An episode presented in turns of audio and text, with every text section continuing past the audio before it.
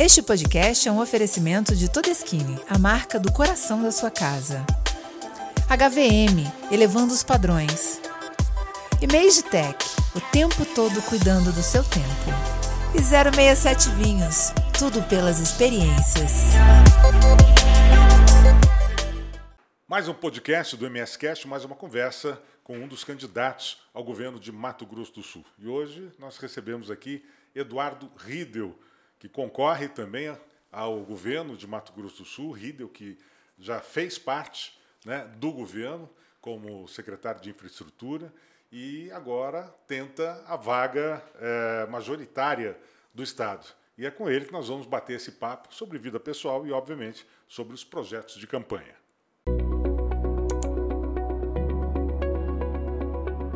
Aqui é o Og Ibrahim e este é o MS Cast, o podcast do MS Conecta para você salvar na sua playlist. Fique antenado com tudo o que acontece por aí.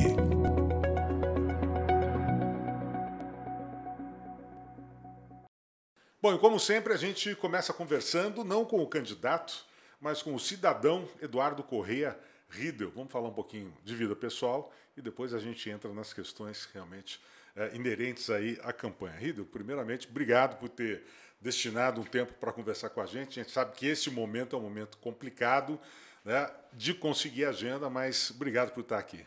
Imagina, Og, prazer é meu estar aqui para a gente poder conversar um pouquinho. Sempre importante né, que as pessoas possam conhecer os candidatos aí que se propõem a trilhar esse caminho.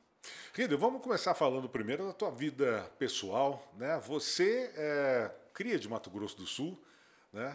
Você de região de Maracaju, né? Quem é, na verdade? Como é que começou a vida do Eduardo Riedel? Olha, Og, é isso mesmo, né? Minha mãe é de lá e nós somos descendentes de uma de famílias mineiras e goianas que vieram para cá lá em 1872, né? Uhum. E foram ocupando toda aquela região uh, de fronteira. Era uma política do governo federal na época. E família de gente muito simples, né? Que vieram em carro de boi aquela época, imagina. Né? Levava-se meses para chegar. Anos. anos. anos é. Plantava uma safra de milho no meio do caminho, estocava o milho, aí andava seis meses, plantava que outra. Loucura, é, era outra, outra realidade, né? E sempre foi muito gostoso ouvir as histórias da família. Sim. Eu sou a sexta geração né, dessa história e que assumiu os negócios da família é, num outro Brasil, claro, completamente uhum. diferente. Né? Mas minha mãe, é, meu avô chegou a ser prefeito em Maracaju na década de 50. Ah, foi prefeito, é, né? tem, eu acho que tem esse, esse, tá na, tá esse sangue, sangue tá político veia, então. aí também. Né? É. Mas ele, ele foi prefeito na década de 50 e minha mãe professora. E ela conheceu meu pai, que é carioca, numa viagem né, uhum. para fora do país, se casaram e foram morar no Rio. Eu, por isso que eu nasci no Rio. Ah, você é né? carioca de, da gema, assim, de nascença. Carioca então. de nascença, mas com seis meses de idade eu mudei aqui para Campo Grande, veio para o estado, uhum. e aí fiquei seis anos aqui. Aí depois voltei ao Rio quando meus pais decidiram retornar uh, eh, para o Rio de Janeiro. Meu pai é engenheiro né, de formação, minha mãe era professora à época quando casou. E aí eu tive uma, uma adolescência, parte da infância, adolescência uh, no Rio, e entrei na faculdade lá. Mas eu vinha muito para cá, para a fazenda. Né? Eu passava de quatro uhum. a cinco meses por ano na fazenda. Naquela época, você, passava direto, era bom aluno. Aí tinha aquela é. história, passa direto, entra as férias, férias, em novembro. Né? então eu ficava dezembro, janeiro, fevereiro, em pedaço quatro de novembro, quatro de férias, meses de férias. E as nossas férias era trabalho. Né? A gente vinha para a fazenda para trabalhar, e em julho também. Mas é, é, fez parte da nossa formação, do nosso aprendizado, né? desde muito novo, é, com essa rotina. E no trabalho também a gente ganhava um dinheirinho e voltava né, para estudar lá no Rio. E isso foi, foi uma época maravilhosa, né? sempre de muito aprendizado. E aí eu conheci a, a Mônica, é, fui fazer o mestrado no interior de São Paulo, em Jabuticabal, né, em genética também na Universidade Estadual Paulista. E a, a, tua formação é ciências biológicas, ciências né? biológicas. Eu fiz, eu fiz e, genética e na biologia né? e depois fiz o mestrado em zootecnia, né? Tá. Até por esse vínculo com a propriedade rural, foi uma formação Sim, claro. muito muito técnica, melhoramento genético animal. Uhum. É, a gente tem lá uma, uma produção é, de animais e o, o trabalho de melhoramento sempre me atraiu muito. E eu ia fazer um doutorado fora, né? Quando o meu avô teve problemas de saúde e a gente tomou uma decisão. Eu tenho um irmão e uma irmã e tomei a decisão de assumir aqui os negócios da, da família com afastamento do meu avô. E aí eu casei com a Mônica e a gente veio morar na fazenda. Você, você ia para, você foi para Jaboticabal, acabou indo para Jaboticabal e de Jaboticabal você ia para a Bélgica, né? É, eu e aí teve os planos. Eu, eu terminando o mestrado, eu ia fazer aquela bolsa sanduíche que Sim. tinha, né? Eu ia passar dois anos fora e acabou. Você e a Mônica juntos? Eu e a né? Mônica. Eu, eu casei para ir. Eu ia mudar ah, do país, aí falei, ah, vamos casar. Já estava algum tempo junto. Ela é da mesma área, não? Você não, a Mônica é designer, né? Ah, tá. Ela se formou em design lá na PUC do Rio e estava trabalhando e a gente decidiu se casar para eu ir fazer o doutorado fora e ela junto e a gente acabou indo para Vista Alegre, né? Foi uma mudança hum, bem, bem né? radical. Né? Da Bélgica para Vista Alegre. é, e, e, não me arrependo um minuto, né? Porque é. foi, foi um momento de muita cumplicidade nossa, porque foi muito difícil. Né? Vamos imaginar a gente falar, ah, foi para a fazenda. Não, não tinha energia elétrica, né? não tinha estrada direito, não tinha estrutura, ah, uhum. não tinha parabólica. Né? Então não tinha televisão. Você foi morar? Eu fui morar na fazenda. Lá, é, eu e a Mônica, o que foi maravilhoso né, porque foi uma, um período de muito crescimento mútuo, né, de muita dedicação, muito trabalho. É, era duro, difícil, né, não foi um período fácil, mas muito gratificante. Foi onde a gente começou nossa vida profissional né, de trabalho. E a Mônica também começou a trabalhar em Maracaju, porque era tudo muito novo na área uhum. de design. Ela começou a desenvolver né, logomarcas e marketing Sim. e tal, uh, lá na cidade. E aí eu entrei até por necessidade, entrei na área de administração. Né? E aí fui fazer um MBA, fui para fora também do país fazer um MBA fora, nessa área de gestão empresarial, uhum. que é onde eu me especializei mais nessa área de gestão, área técnica de produção. Já tinha um bom conhecimento, né? estudando, aprendendo e no dia a dia das atividades, mas eu entrei muito nessa área de administração, porque os negócios foram evoluindo, foram crescendo, e eu senti falta dessa formação. Então, já trabalhando e morando lá, eu comecei uhum. a desenvolver esse lado da, da administração. É, e as propriedades rurais naquela época já começaram a adquirir aquele ar de empresa, isso, né? Exatamente. Por isso que exigia um estudo um pouco maior. Né? É, a gente em 90, eu cheguei lá no, em dezembro de 94, né? Eu defendi minha dissertação de mestrado em, em setembro, hum. eu mudava em outubro do país. Aí eu mudei em novembro para a fazenda. Olha que loucura. É, loucura. E, e, ali foi montada uma pessoa jurídica, inclusive, é o que você está uhum. falando. Né? Ali foi o começo de uma transformação do agro brasileiro, inclusive. Sim, exatamente. É, se a gente pegar esse paralelo, é, nos anos 2000 até 2015, foi a grande transformação é, uhum. de todo esse, esse agro As que a gente começaram se fala. a virar empresas de Viraram verdade. empresas, se modernizaram, atualizaram tecnologias. O processo foi muito rápido e muito intenso. Uhum. Por isso que foi um período muito intenso da minha estadia lá e do meu desenvolvimento como empresário né, ao longo desse período. E, em paralelo a isso, eu comecei a, a militar efetivamente uhum. né, nas entidades de classe. E ali em Maracaju mesmo, na região. primeiro ali, né, eu virei presidente do Sindicato Rural de Maracaju. Eu, eu dei aula lá na, Soci, na antiga Socigram, que hoje uhum. é Unigrão, Universidade de Dourados, Sim. da Grande Dourados, uh, nesse período que eu recém cheguei. E aí comecei a frequentar e foi interessante porque é uma geração de filhos e netos de produtores que chegaram das universidades de fora e assumiram, foram assumindo os negócios. Com outra né? cabeça, né? Outra Diferente cabeça, do pai. Com uma visão. É, essa também foi uma grande transformação. Sim, com né? certeza.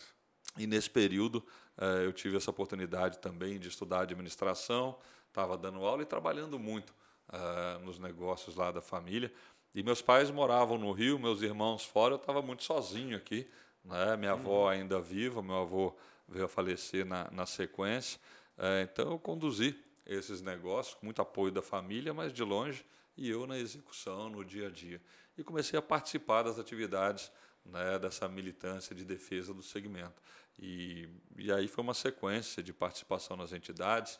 Virei presidente do Sindicato Rural, presidente da Federação de Agricultura do Estado, uhum. depois na sequência. Sim. Aí em 2006 eu mudei para Campo Grande, fiquei 10 anos lá na, na fazenda. Em 2006 mudei para Campo Grande e em 2010 eu fui eleito na Federação de Agricultura. Né? E depois fui eleito vice-presidente da CNA, também a Confederação, Confederação. Nacional. Uhum. É, presidi o SEBRAE por quatro anos enquanto presidente da, da Federação de Agricultura.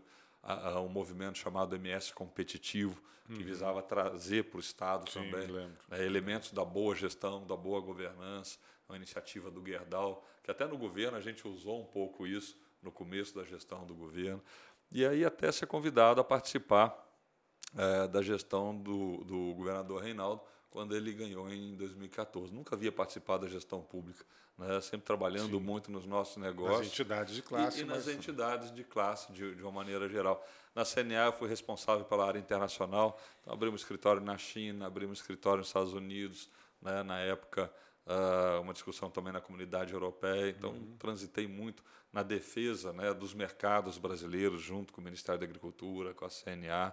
Foi um período de muita aprendizagem também né, em relação aos mercados e da porteira para fora. É, eu não me lembro muito bem, porque eu não estava aqui no Estado, mas o primeiro governo do Reinaldo, você entrou como... É, secretário de governo. Ah, como secretário é. de governo. É, eu, quando, em 2014, eu, eu, estava presidente da federação. Sim. Aí ele, logo depois... A eleição foi domingo, apuração do resultado, a gente acompanhava de perto, era o presidente da federação e já era vice-presidente da CNA. E aí, no domingo, ele ganhou a eleição. Liguei para ele, parabéns, né? Parabenizei. Eu conheci o Reinaldo de, Maraca, de Maracaju. de Maracaju como uhum. prefeito. Eu Sim. cheguei lá em, em 94, em 96 foi a primeira eleição dele. Uhum. Né? Ele muito novo ainda também, e entrou na política, a gente acompanhou isso muito de perto. Uh, e aí ele me ligou na segunda-feira cedo. Já, né? no dia Segunda, seguinte, no dia seguinte né? Sete horas da manhã eu estava chegando na federação, ele me ligou.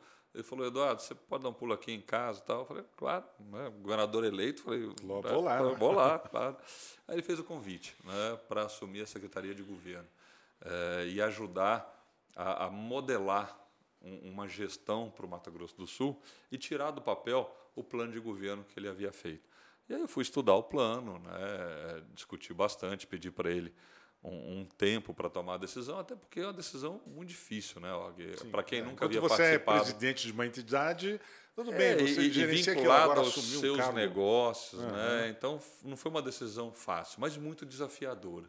E confesso que eu eu não sabia a dimensão do desafio que eu estava por aceitar ou não. Conversei muito com a família e acabei aceitando né, ser o secretário de governo, por onde eu, onde eu fiquei por seis anos né, o primeiro mandato inteiro e, e os dois do, anos do segundo, segundo mandato. mandato. e empreendemos todas as transformações é, pelo qual Mato Grosso do Sul passou. Né? Veja que é, é importante contextualizar o momento que a gente vivia.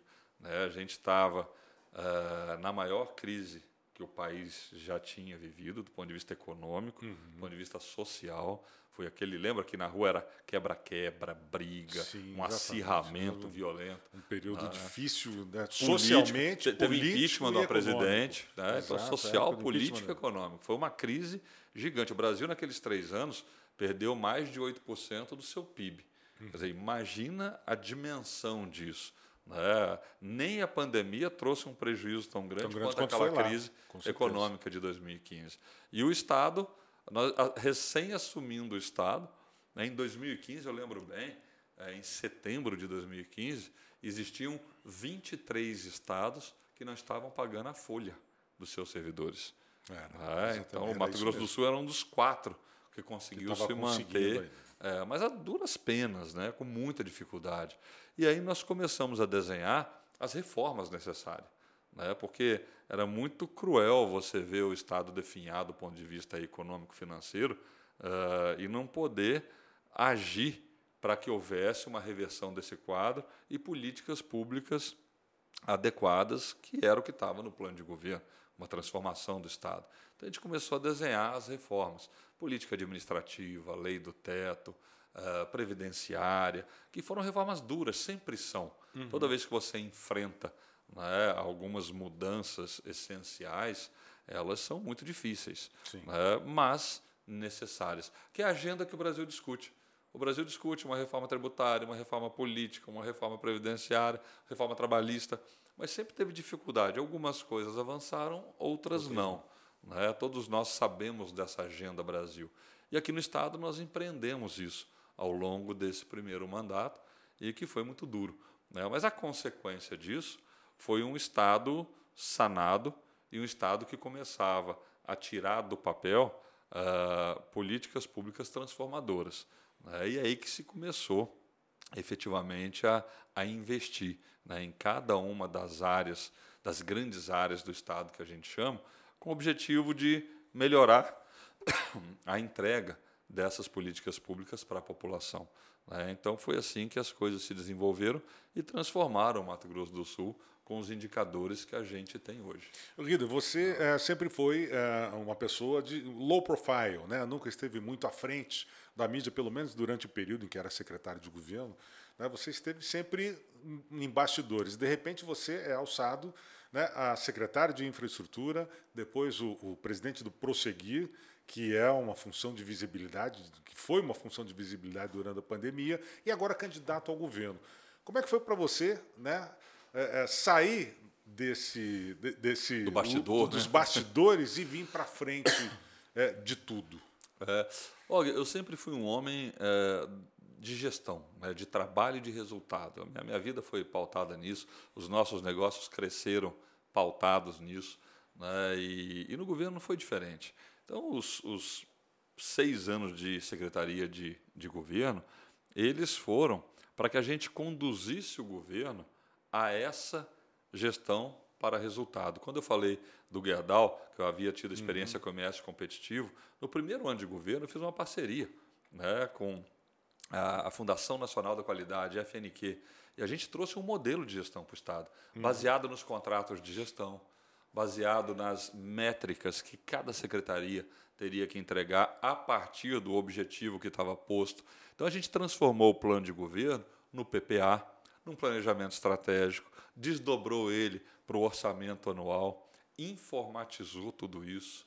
Então, cada secretário tinha muito claro ah, os seus 16 objetivos estratégicos, 18, quais entregas daquele ano. E a gente sistematizou isso dentro do governo. Então, foi um trabalho silencioso, mas muito eficiente, pensando no resultado. Foi assim que saiu a regionalização da saúde, foi assim que foi colocado em prática o ensino em tempo integral. Se a gente pegar a curva de DEB do Estado, aprendizado dos alunos, desde 2015 até hoje, a gente vai ver que gente, vocês vão ver que a gente tem uma, uma melhora consistente né, uhum. a cada ano, porque foi perseguido isso ao longo do tempo. Das 347 escolas, mais de 250 já foram integralmente reformadas.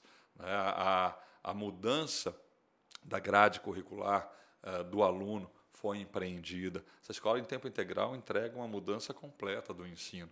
Eh, as parcerias com o ensino fundamental, a, a, o avanço das universidades. Hoje, o Mato Grosso do Sul é o segundo estado do Brasil que mais uh, paga bolsas de doutorado e de mestrado. Uh, olha, olha o que, que nós estamos falando em termos de ciência e tecnologia, de inovação. Uh, então, em todas as áreas houve um avanço muito concreto. A área de esporte, né? Nós somos um estado com um e meio da população, dos 22 uh, uh, atletas que foram para a Olimpíada, para a Olimpíada, Mato Grosso do Sul tem quatro medalhas. Né? Então, assim, investimento, bolsa atleta, bolsa técnico, investimento uh, nas estruturas de esporte. Uh, isso é altamente transformador do ponto de vista social, do ponto de vista educacional, saneamento básico, a infraestrutura também foi bastante modificada. Né? A gente assumiu um estado com 35% de cobertura. Né? Nós passamos de 55% hoje e daqui a quatro anos universaliza numa parceria público-privada que foi montada. Então, tudo isso né, e muito mais em cada uma das áreas que a gente poderia falar aqui, eh, foi produto de um modelo de gestão, de um modelo de trabalho, que isso foi muito inovador para o Mato Grosso do Sul. E lá atrás, né, a Fundação Nacional de Qualidade, tendo o Guerdal à frente, nos ajudou a implementar isso nos primeiros quatro meses de 2015. Então uhum. veja que ali plantou uma semente que, que uh, nós construímos para dar um resultado quatro, cinco anos depois, num estado que tem uma gestão muito robusta. Né? Saiu de nota 1 para nota 10 em transparência, um dos pilares da governança. Então, muitas coisas foram feitas uh, ao longo desse tempo, uh, com um único objetivo: entregar resultado para a população. E é o que nós construímos e é o momento que nós vivemos. Né? O estado do Mato Grosso do Sul hoje é, é o que mais investe per capita no Brasil, né? investimento, então isso é muito poderoso. é, terceira, é a terceira menor taxa de desemprego do Brasil. Se você olhar a segurança pública, né, é o quinto estado mais seguro, é o estado que mais elucida crimes pela sua polícia civil. Então, a, a, a, segurança pública sofreu uma transformação muito grande do ponto de vista de equipamento, de inteligência, de preparo, mais 10 unidades de corpo de bombeiros, as aeronaves que chegaram, os dois helicópteros, o avião do bombeiro para apagar incêndio. Então, o Estado ele, ele cresceu na sua estrutura e no seu serviço, né, na sua capacidade de entregar em todas essas áreas. E criou um ambiente de confiança, é, desburocratizando o processo, conversando é, olho a olho com o empresário, tentando fazer com que ele enxergasse a melhoria que teve no ambiente regulatório, a isonomia de incentivos fiscais. Nós mudamos a lei de incentivo. É uma lei que foi copiada pelo DF e pelo Mato Grosso na integralidade. Uhum. Né? Isso resultou em mais de 33 bilhões de reais em investimento no Mato Grosso do Sul do capital privado. Né? Então, é, a gente a gente fala hoje, e é um fato, nós temos mais de 20 mil vagas de empregos abertas no Estado. Né? E é até um paradoxo. Bom, mas saímos de uma pandemia, e aí, de repente, agora você tem é, quase 100 mil famílias no programa Mais Social e 20 mil vagas de emprego em aberto, né? tem alguma coisa aí que não fecha essa conta. E foi a falta de qualificação ao longo dos anos e de um projeto de educação mais consistente que levaram a essa situação dessas famílias vulneráveis. Então, a, a, a, o trabalho de bastidor ele foi feito quando concluído dois anos atrás. Eu fui para a Secretaria de Infraestrutura para colocar de pé aquilo que havia sido planejado, o maior programa de investimento em infraestrutura que o Estado já viveu. Né? E aí, eu acho que fruto de tudo isso, né, num, num exercício, num mandato que foi muito municipalista, o que, que é isso? Privilegiou o interesse dos municípios. E a gente sempre teve uma premissa central. Quando o município cresce e se desenvolve, o Estado é quem cresce. O Estado é o território ocupado por municípios. Uhum. Então vamos investir nos municípios que vai vir o crescimento. E foi o que aconteceu. Né? Isso ouvindo prefeitos e vereadores. Então, quando a gente recebe uma carta de apoio dos prefeitos, 71 prefeitos dos 79, é função né, de um modelo de gestão e trabalho que a minha candidatura representa. O Eduardo Riedel não amanheceu, ah, quero ser governador. Não, foi uma decisão um trabalho que veio de um conjunto, de um grupo. Ao longo do tempo. Ao longo do tempo. As pesquisas têm mostrado cada vez mais uma sociedade que amadurece politicamente, né, dentro da democracia, e fala: olha, acho que a gente quer menos política e mais resultado. Né. Eu acho que esse, isso resume um pouco é, esse interesse e resume a essência da minha candidatura, da minha pré-candidatura. Eu acho que eu represento um modelo. Então, somente isso. Bom, Rido, durante é, esses dois mandatos do, do atual governo, é, houve também, né, a, a, além dessas conquistas todas, algumas denúncias contra o governador e tal, ou envolvimentos com JBS e tal. Como é que você, como candidato, pretende encarar essas denúncias que com certeza vão surgir né, na campanha, porque é o momento mais, é, digamos, quente aí da disputa. Como é que você é, viu isso que aconteceu e como é que você pretende é, encarar isso é, de frente? Olha, com, com, muita tranquilidade, porque essas denúncias são em relação a ele, são em relação a mim. Essa é uma decisão que, que o governador ele está se defendendo na justiça, tem uma discussão, uh, não tem nenhuma condenação. Uhum. Né, como filho dele que foi absolvido recentemente, depois de toda né, um, um, grande volume de discussão na imprensa, exposição, uh, e foi absolvido. Então, acho que a gente não pode julgar ninguém antes da decisão judicial. Né? E quem vai responder é ele. Né? Eu não participei uh, desse processo, até porque eu estava envolvido no governo. E isso é uma coisa que diz respeito à pessoa dele. Né? E a gente viveu um momento no Brasil uh, de muito denuncismo. Esse foi um período uh, da, da, política brasileira que criminalizaram demais né, a política brasileira, independente do mérito ter razão, não ter razão, uh, o que aconteceu. Enfim, essa é uma discussão que eu acho que está na mão da justiça. Né? E no momento adequado a justiça vai julgar. O que a gente não pode é nós queremos julgar né, as pessoas antes da justiça e condená-las, que é o que tem acontecido muitas vezes, na política brasileira. Uhum. Bom, nós tivemos aí dois anos de pandemia. A pandemia, no início, ela realmente veio para mostrar que o nosso, a nossa saúde pública não estava preparada para uma situação é, como essa. Tivemos que correr atrás do prejuízo, digamos assim. Literalmente. Literalmente. É. Ah. Como é que você vê o Estado hoje, depois de tudo isso? É, nós amadurecemos ou ainda tem muita coisa para fazer na saúde, vida? Olha, Og, a saúde, a pandemia nos ensinou muito sobre a saúde, né? E talvez um dos maiores desafios da minha vida foi ter sido o, o condutor, o gestor do prosseguir, porque a pandemia ela trouxe um, um, dilema muito grande que se colocou, que, que é fecha, saúde é versus é, economia. Ou, trabalho, é, ou você protege as pessoas, ou você deixa as pessoas desempregadas. E essa discussão ela, ela não foi saudável. E no prosseguir a gente incluiu uma discussão é, que foi a busca de, assim, muito obsessiva pelos indicadores para tomar a decisão baseada na ciência, Sim, no conhecimento, claro. uhum. nos indicadores. Eu sempre falei, a pandemia é momento de dedo no pulso. Né? Todo dia a gente recebia os relatórios. E veja que o Estado de Mato Grosso do Sul nunca politizou nem a pandemia, nem a vacina. É, teve, teve uma, foi, foi, bastante equilibrado nós até nas nunca, decisões. Nas decisões, nós nunca tivemos grandes discussões judiciais, lockdowns, de fecha, disso, daquilo. Os municípios tiveram participação ativa. Agora, o Estado informava e, quando necessário, tomava a decisão. Na saúde, estruturamos rapidamente um sistema capaz de receber aquilo que multiplicou por N vezes a normalidade em termos de internação. Quando foi da vacina, fomos o primeiro lugar do Brasil, é, o ano inteiro. Lembra? Toda Sim. noite saiu. Mato Grosso do Sul, de é, novo, o primeiro alguns, colocado. Alguns números importantes Conquistamos ali, indicadores muito importantes. E, Og, na economia, fizemos um, um anticiclo da queda econômica por injeção de recursos nos setores mais afetados. Cultura, uh, turismo, todo o processo de uh, bares e restaurantes, que nós tivemos isenção. Isso ajudou numa retomada econômica. Não à toa, o Mato Grosso do Sul, nos anos de 20, é, 20 21 e agora a projeção de 22, é o estado que mais cresceu no Brasil.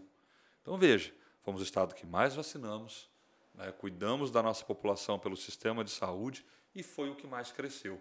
Eu acho que por si só esses indicadores mostram o quão exitosa e equilibrada foi a gestão durante a pandemia. E esse Instituto do Prosseguir, que é o programa que foi montado uhum. com todos os especialistas em torno, Secretaria de Saúde, Secretaria de Desenvolvimento, né? aqueles que advogavam uma ação mais dura, mas a gente ouvindo os indicadores fala, olha, calma, tem aqui espaço, o sentimento da população. Então a gente conduziu com muito equilíbrio esse processo e pouca politicagem. O resultado apareceu. Né? O estado do, do Mato Grosso do Sul saiu com os indicadores muito bons da pandemia, que foi um momento muito triste. Né? Mais de 10.500 perdas Sim, de vidas, claro. uh, foi uh, de uma insegurança muito grande para a nossa sociedade, né? um sentimento que deixou muita gente amargurada. Vamos sofrer muitos anos com a perda da educação.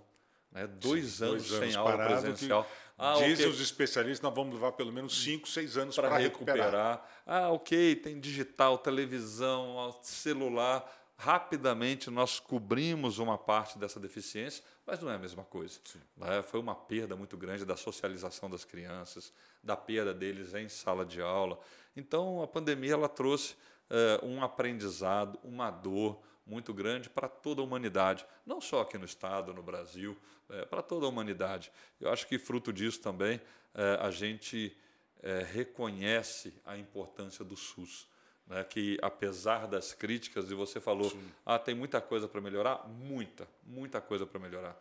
Né, mas o SUS é um, é um modelo que se mostrou muito robusto durante a pandemia, porque foi através do sistema que a gente conseguiu gerar uma resposta para atender a nossa gente. Você falou em educação, né, eh, os problemas que nós tivemos na educação com esses dois anos, as crianças fora de sala de aula. É, e o que, pode ser feito agora, Ridel? Por exemplo, a partir do teu mandato, caso você chegue lá, o que, que se pretende fazer ainda pela educação aqui no Estado? Olha, Og, a gente tem algumas linhas. Né? Primeiro, é, concluir o processo é, de ensino em tempo integral. Né? Nós ainda temos aí mais da metade dos alunos para serem inseridos dentro desse modelo, que é um modelo que traz uma melhora muito grande nos indicadores de conhecimento uhum. e de evasão escolar. Repetência, perda de fluxo e melhora no conhecimento dos alunos são consequência desse modelo de ensino. A gente tem que avançar nisso. Né? Mato Grosso do Sul é o estado é, com o maior número de alunos proporcionais dentro desse modelo, mas nós temos que avançar, porque isso é resultado concreto no nosso futuro. Isso é a ideia é disponibilizar para todo, todas as séries, para todos, todo, todas toda a rede, toda a rede, para toda a rede pública. escolar pública, né? Chama uh, rede estadual de ensino e aí são estamos falando de 200 mil alunos dentro dessa rede, né? Concluir toda a, a melhora dos equipamentos escolares, das escolas, física, uh, renovar o parque tecnológico. E aí nós temos que lembrar que a inclusão digital hoje, para mim, é tão importante quanto a alfabetização.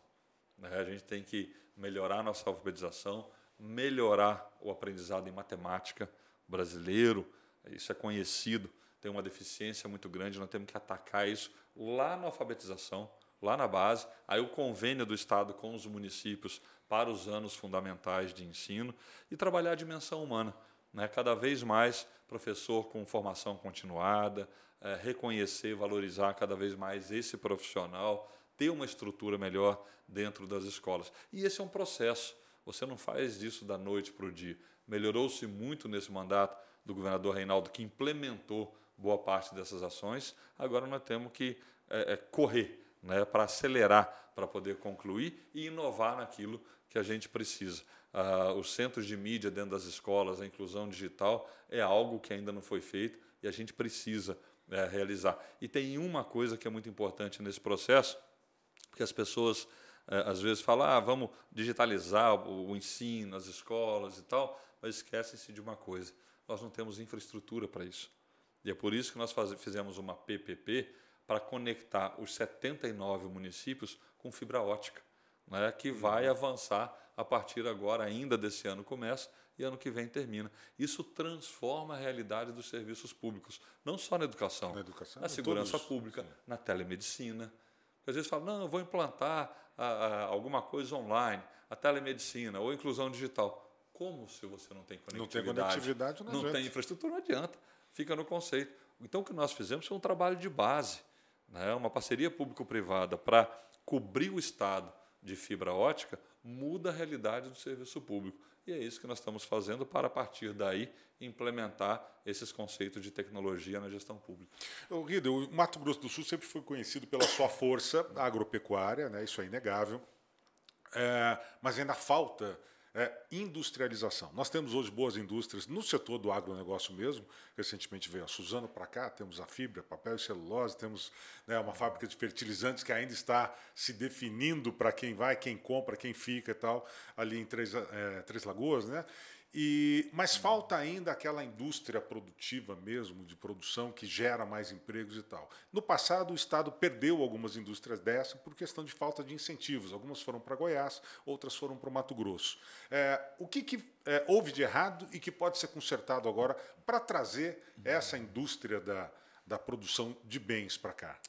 Olha, a gente tem uh, avançado muito na atração desses empreendimentos através dessa nova lei de incentivos. Ela foi extremamente bem elaborada no que diz respeito à isonomia dos setores né, e à agressividade na atração desse capital. Eu acho que, junto com isso, vem também um trabalho de infraestrutura, que é fundamental para a competitividade dessas indústrias. Veja que nós estamos com os portos do Rio Paraguai, nós temos uma uh, bioceânica saindo do papel por uma ponte e uma ferrovia ligando o Paraná ao Mato Grosso do Sul, aqui através da Ferronorte. Olha a transformação de competitividade que a gente tem é, pela frente. Uhum. Tá? E era isso que faltava.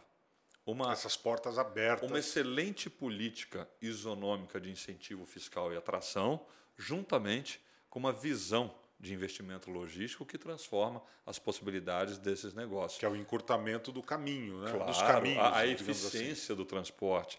Uh, as indústrias que estão vindo para processarem nossas matérias-primas, e não foram poucas, duas de etanol de milho, duas grandes transformadoras de, de madeira em celulose e em papel, né? é, todas as esmagadoras de grãos que vieram, o parque frigorífico, não só bovino, suíno, que duplicou, uma, uma indústria que é o estado da arte global, né, que é hoje lá em Dourados da Seara, que duplicou o tamanho para suíno, é, novos empreendimentos em aves e peixes. Então, assim, a nossa potencialidade, ela aflorou num parque industrial extremamente moderno e robusto e sustentável. Então, a nossa indústria é muito moderna. Né? Claro, e como você disse, ah, vamos atrair novos negócios, novos investimentos, portas abertas. Né? Eu acho que o dever de casa em relação às possibilidades para esses novos negócios foram feitos. Agora é pôr a malinha de braço, do braço, trabalhar e buscar esses negócios, porque isso se traduz basicamente numa situação oportunidade de emprego e renda para a nossa gente. Aí entra a importância da educação educação e qualificação. Fazer formação encontrar de, de obra, essa oportunidade com todo esse processo de formação de pessoal. As coisas têm que convergir. Quem ganha com tudo isso é o nosso IDH, é a melhoria da renda das pessoas, da qualidade de vida das pessoas. Você acha que a Rota Bioceânica ela se concretiza efetivamente dentro do próximo mandato do governo aqui? Eu acredito que sim. Eu acredito que sim. Eu acho que em 2024 nós temos a ponte com todas as suas estruturas anexas. O que são essas estruturas? Né? Receita Federal, Polícia Rodoviária Federal, Polícia Federal. Nós estamos numa fronteira.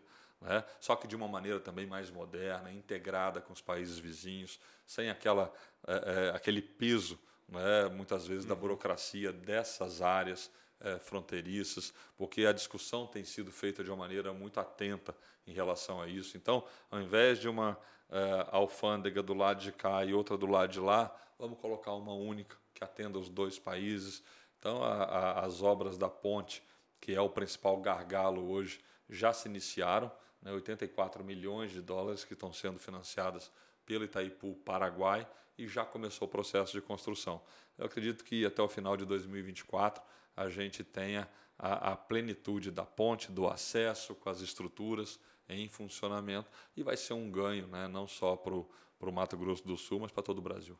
Eu, Guido, eu quero tocar no assunto agora que sempre foi uma ferida para Mato Grosso do Sul, que é a nossa carga tributária.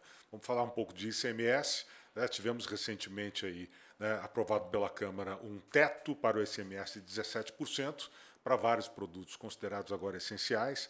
Gasolina, o Estado eh, atualmente cobra em torno de 30%, eh, e vai haver uma quebra de arrecadação né, com esta limitação.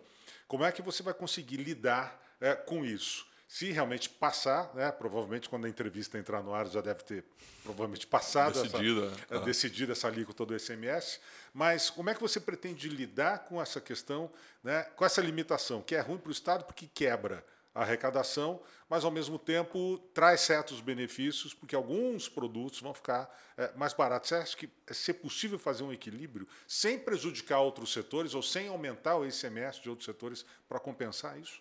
Olha, Og, é, você já deu uma resposta. Né? Se o teto é 17%, o Mato Grosso do Sul já pratica 17% na sua alíquota geral. É, fez o congelamento é, recentemente. É, o, né? o, Brasil ele trabalha com três alíquotas, né, de maneira geral, 17, 18 e 19, para os produtos gerais. Tá? Uhum. Tá? Aí você tem alguns grupos de produtos que cada estado legisla uma alíquota. Exato. O combustível, por exemplo, que você citou, a gasolina, 30%. A gasolina era 25%, foi por 30%. Agora, para quanto foi o etanol? De 25% para 20%. Tá? Por quê? Mato Grosso do Sul não produz petróleo, Og. Uhum. A decisão não foi só uma questão tributária, foi uma questão estratégica. Né? Nós distanciamos o valor de etanol e gasolina para aumentar o consumo de etanol. Diesel foi de 17 para 12. Uhum. É o principal insumo né, da, da, produção Sim, tá. como que um é todo, de transporte, país, que é o que dá competitividade tá. para os produtos. Né? Então veja que é, essa discussão do Mato Grosso do Sul, a alíquota compensa, tributária, não é tão verdade né? assim. Claro que muita gente explora isso. Né? Mas o fato é que o etanol abaixou de 25 para 20 e o diesel também abaixou de 17 para 12. Né? Quando dessa mudança de valor de petróleo no mundo inteiro e a consequente uh, uh, aumento do preço de gasolina e dos derivados de petróleo, uh, o Mato Grosso do Sul congelou o valor do preço referência para a aplicação da alíquota em 5 e, e, alguma coisa. Tá? Quando a gasolina foi a 7, uhum. a 8. no posto de gasolina. E isso seria o preço de referência. Nós congelamos em 5, tá? justamente para não transferir ao consumidor, especificamente da gasolina, esses aumentos que vinham sendo praticados uh, pelo mercado internacional, que a Petrobras repassa ao consumidor de uma maneira direta. A alíquota continua a mesma. Né? Então, essa discussão tributária ela é sempre sensível entre os estados e só tem um caminho de resolver por definitivo isso, que é o que a gente falou lá no começo: reforma tributária. O Brasil precisa atravessar uma política de reforma tributária.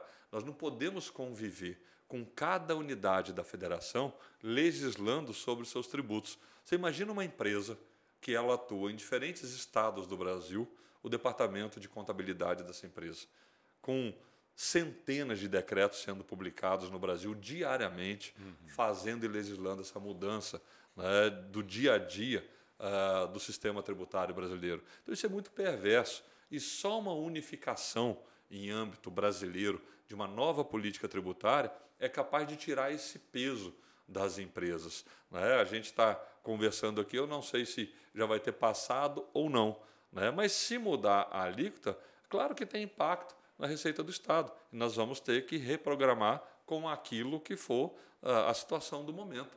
Né? Você pode ter uh, uh, um ganho em competitividade na gasolina, mas no etanol não vai ter muito impacto porque já está muito próximo disso. O diesel é menor que isso. Né? Então veja que as coisas têm que ser analisadas diante da realidade. Agora, eu entendo que a mudança uh, definitiva deva ser feita com a reforma tributária. Esse é o grande desafio que o Brasil tem para se tornar mais competitivo. Uma reclamação que o empresariado é, tem muito aqui é em relação ao imposto garantido, que é aquele imposto antecipado que se paga antes mesmo de você é, vender o produto. É, você pretende manter isso no governo ou rever essa a política desse imposto aqui? A gente tem condição. o Estado do Mato Grosso é um dos poucos que tem esse essa mas, mas já foi mudado, né? A partir do momento que você pode entrar e tem 15 dias para pagar e a gente pode rever e melhorar isso. Uhum. Aí, se o contribuinte não efetivar o pagamento, aí ele vai ter um problema da próxima vez. Né? Eu acho que a gente tem sim como discutir esse assunto e rever alguns procedimentos né, no que diz respeito a, a, esse pagamento, da forma do pagamento. Né? Não a, a alíquota ou nada disso, Sim. porque é a maneira que está aí. E, e para cada grupo de produtos tem uma situação. É o que eu estou dizendo.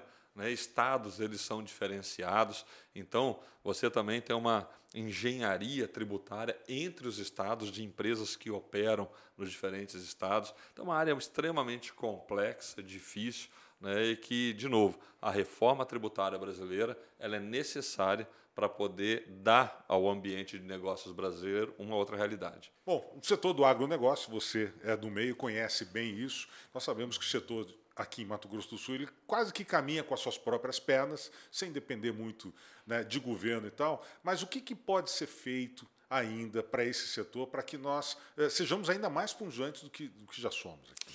É, esse, sem dúvida nenhuma, é o setor que mais cresceu no Brasil inteiro. Né? mesmo foi, com a pandemia, inclusive. Não, mesmo né? com a pandemia. E não foi diferente aqui no Mato Grosso do Sul. Na pandemia, nós protegemos muitas indústrias. Uhum. Tinha um, um segmento? Ah, fecha as indústrias, é um local de contaminação das pessoas. Nós instituímos protocolos duríssimos, mas não fechamos a indústria. Então as pessoas tinham que entrar nas indústrias frigoríficas. Então foi um desafio muito grande. Né? E o setor cresceu e se desenvolveu. Uh, eu entendo que esse é um, um negócio do Brasil extremamente exitoso, porque ele conseguiu ser muito competitivo uh, e o mundo tem fome e está com renda mundo de uma maneira geral. Né? A FAO publicou recentemente que o único país que pode contribuir efetivamente para 2050 a gente ter segurança alimentar é o Brasil, com uma necessidade de crescer em 40% a sua produção.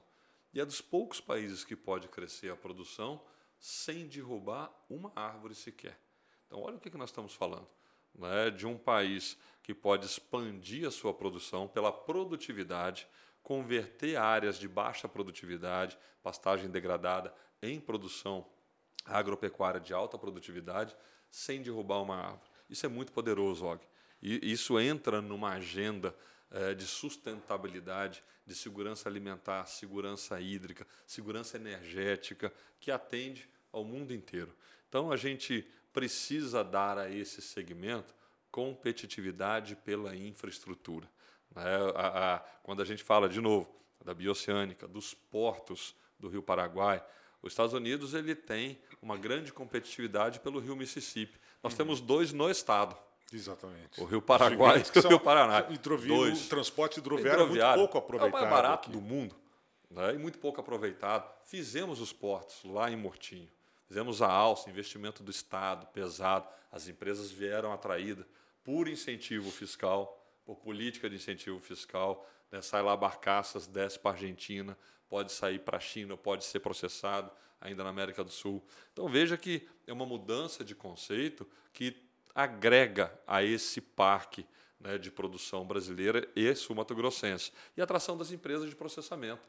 A gente, ao trazer aqui esmagadoras de grãos, produção de etanol, frigoríficos, a gente começa a criar um parque industrial e de processamento que leva uh, uh, o alimento processado para o mundo inteiro.